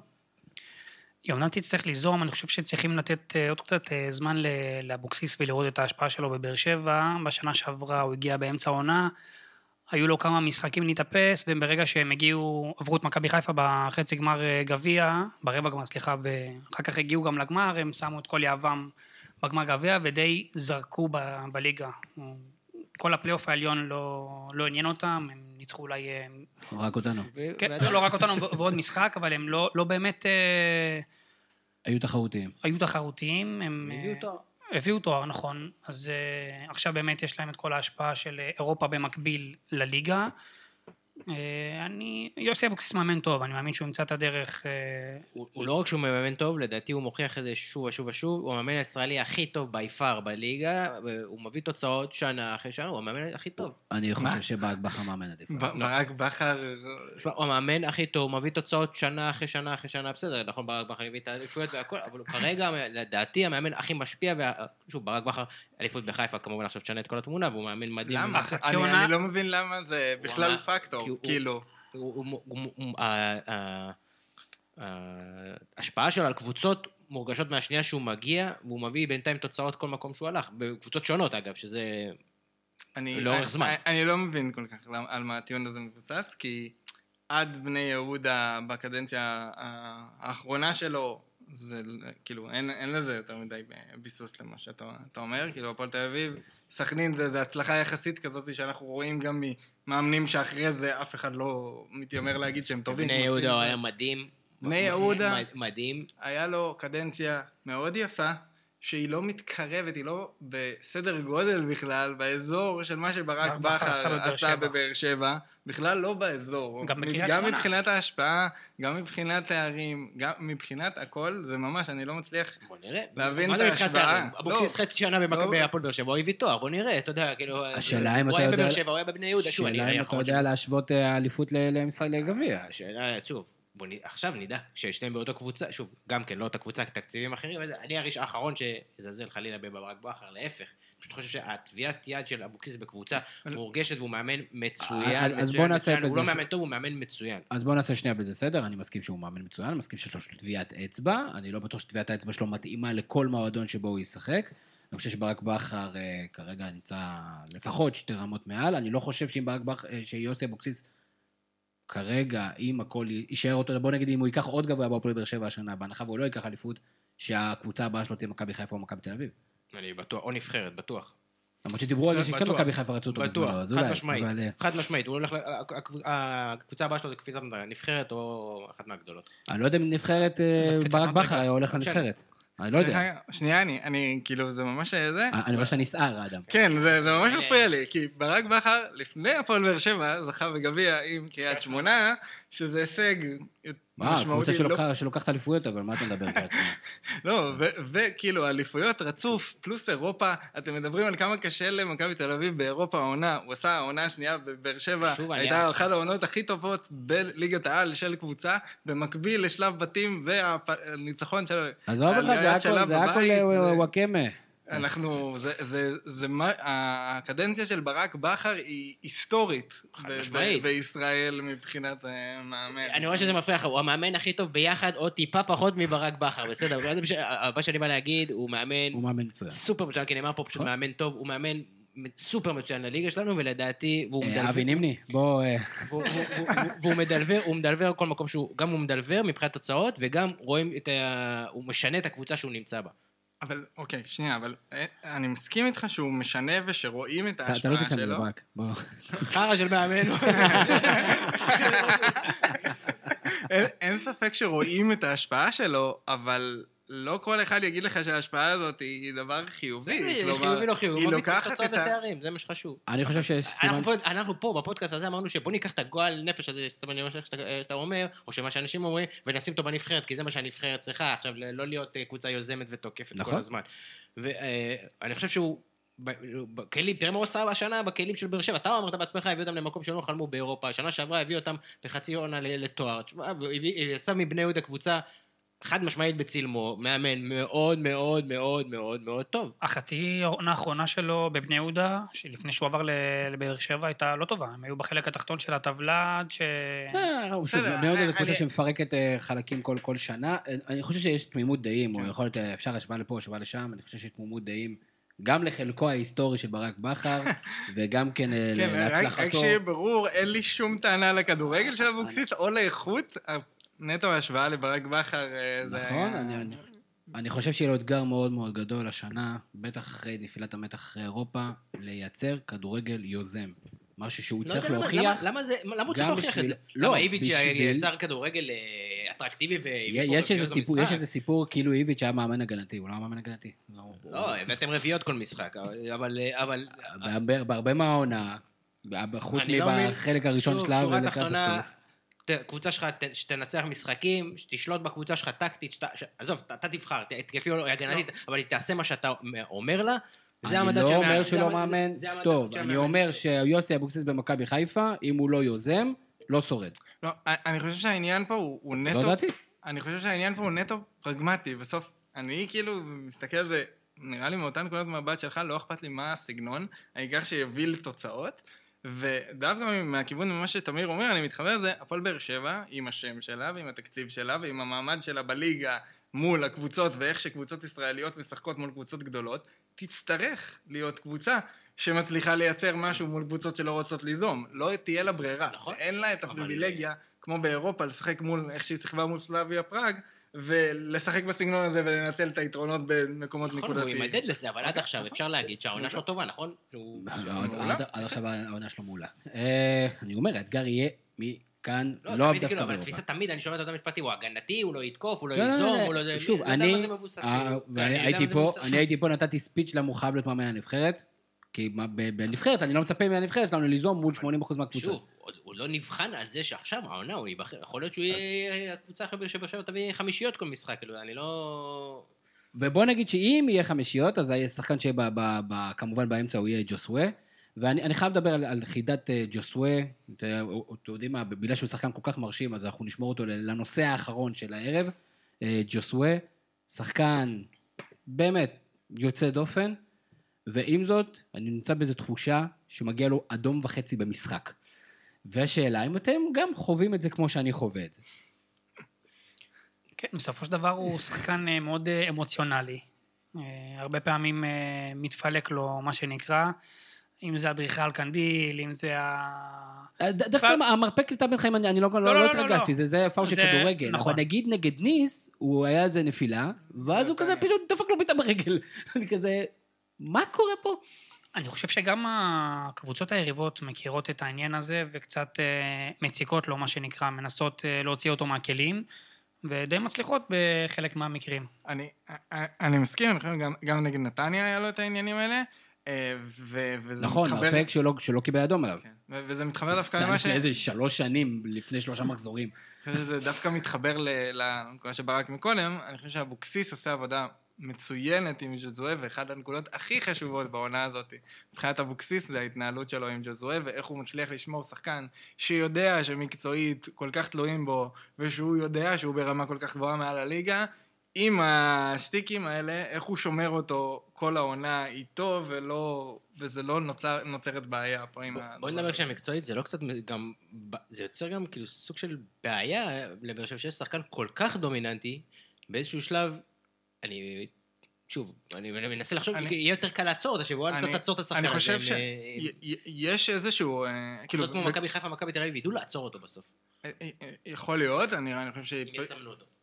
העניין עם ז'וסווה, שהיכולות שלו הם, הם בעיקר בלייצר שטח לשחקנים אחרים. כלומר, הדבר העיקרי שאתה יכול לעשות זה לעשות לו שמירה אישית, נתניה באמת עשתה את זה, אני חושב שקבוצות בליגה יתחילו לעשות את זה, אבל הוא עדיין, הוא, הוא, היכולת מסירה הרחוק שלו, הטווח מסירה שלו, האיכות מסירה שלו, אומן. מצבים נייחים, זה לא משהו שאתה יכול למנוע. אתה לא יכול למנוע שלא יהיה קרנות ושלא יהיה אה, בעיטות חופשיות ושלא יהיה מצבים שהוא יכול למסור על 60 מטר. זה לא משהו שאפשר פשוט ל- לעשות משהו בשביל לעצור אותו. אין ספק שהולכים להתמקד בו גם מבחינת עניין האופי ובמרכאות להציק לו וגם מקצועית, וזה יהיה, זה, זה תכלס מקצועית העניין הכי, הכי מעניין איך אבוקסיס... פתח אה, זן חדש כזה של אה, מוזר, הוא מציק למאמנים, יריבים. כן. ניסו אביטן אה, התייחס לזה. דרך אגב, אבי, של- שלושה מאמנים חדשים, לא אני לא זוכר את הרשומות שלהם כבר של כולם, ויש שלושה ניצחונות. לא, לא, של- שלושה שלוש ניצחונות. הופעות טובות. אף- אחד מהם לא לא הפסיד. אה, ניר ברקוביץ' אה, עם אה, בני יהודה, ניצחו את אשדוד. יש את ניסו אביטן בבני סכנין, 2-2 עם באר שבע, ואת דראפיץ' וברדה שחתמו לפני 20 שנה בערך בביתר, אבל זה היה המשחק הראשון שלהם נגד אבל הפועל. שנה אחרי זה הם שיחקו והם באמת ניצחו. משפחת ברקוביץ' בבני יהודה. What could go wrong? אה, רום טלדן שואל, אה, נניח שיש הסכמה גורפת, אה, חוץ ממשה נקה, כשמכבי חיפה ומכבי תל אביב הן קבוצות טובות בליגה, מי הקבוצה השלישית הכי חזקה? זה באר שבע או בית"ר? באר שבע. בגלל אבוקסיס לדעתי. עוד מוקדם לדעת, צריך לראות איך יתחבר כל שואלים העניין אותך של... עכשיו, אתה יודע, אם בסוף העונה, אני גם יכול להגיד לך. השאלה מי הקבוצה החמישית. זאת, שאלה ממש קשה. כרגע זה נראה שזה מאבק בין נתניה למכבי פתח תקווה. או אשדוד. אני אוהב את פתח תקווה ממש. את מכבי פתח תקווה? כן.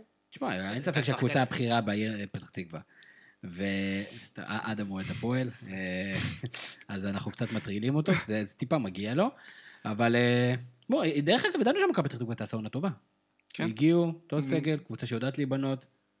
אה, בוא נגיד, הכי מרוויחים מכך שאין קהל, כי הם רגילים. לא, גם כאילו מגיע להם, עובדים נכון, יש להם נוער, הם עובדים כאילו לפי הספר, עובדים כלומר... לפי הספר, ללא ספק. אה, אני אסיים בשאלה אחת שאנחנו נחזור אליה בסוף השנה, וכל תפקידה היא להטריד את ברק. ירדן שואה, אנדר עובר, שבעה שערים העונה, רוצו. אה, אובר, מה? ברור. שחקן. טוב, מה, הוא שחקן טוב. גם אני חושב שהוא... נהדר. אנדר עובר עשרה שערים העונה? יכול להיות, שחקן טוב. זה לא, לא חושב שזה... כן, יכול להיות, שחקן טוב.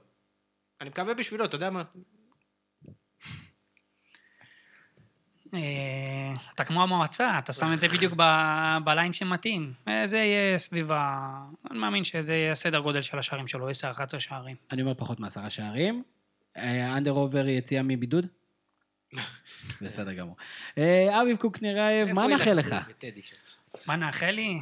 אה, שניקח אליפות שלישית ברציפות, והגרלה נוחה בשלב אה, 32 האחרונות של אירופה, ושיהיה-. אפשר- ושיהיה אפשר לטוס כמובן אה, למשחק. הצלחה- השנה באירופה, להתקדם באירופה על חשבון הליגה. כן, מה, מה, איפה יותר? עדיין, כאילו אני משאל אותך עכשיו, להתקדם באירופה משמעותית, להגיע להישגים באירופה או אליפות? תמיד הייתי מעדיף אה, אליפות, קודם כל. אה, השנה אולי זה מאוד קריטי לנו, גם בגלל הניקוד, שלקראת השנים הבאות, וגם בגלל עניין הפייר פליי. שאלה קשה, אני חושב שעדיין הייתי הולך עם האליפות בסופו של דבר. גם אני. גם בגלל שכבר צברנו הרבה כסף ונקודות, אז אה, אתה יודע, אם היית אומר לי תחילת שנה, לא, השאלה הזאת הייתה יותר מעניינת לפני המשחק האחרון, נכון. שהבטחתם את ה... אה, לא לא יודע אם הבטחנו, אבל שתי ניצחונות בזה, זה גם- זה גם כסף וגם ניקוד. אה, אדם, תודה רבה שבאת, תמיד כיף, אתה תמיד מאיר את עינינו. גם, זו הפעם היחידה שאתה יודע, שאנחנו לא מנסים להבין את הגרפים שלך, ואז לא מבינים, ואז אתה יודע, זה לא נעים כזה לשאול. אז אתה בא ומספר לנו, וזה זה תמיד נחמד. ברק קורן, תודה רבה על כל ההפקה, סדר הארגון, וזה שאנחנו מצליחים לעשות שני פרקים בשבוע. רום טלדן, תאכל את הכובע. אה, זהו. אני עומס. הייתי- אני הייתי... אני הייתי זה היה מקווה, אנחנו חוזרים לכושר משחק. אני הייתי תמיר זוהר, שיהיה לכם המשך ערב. נהדר. יש לי פודקאסט, מה זה פודקאסט? זה כמו חדשות. יש לי פודקאסט, מה זה פודקאסט? זה כמו חדשות.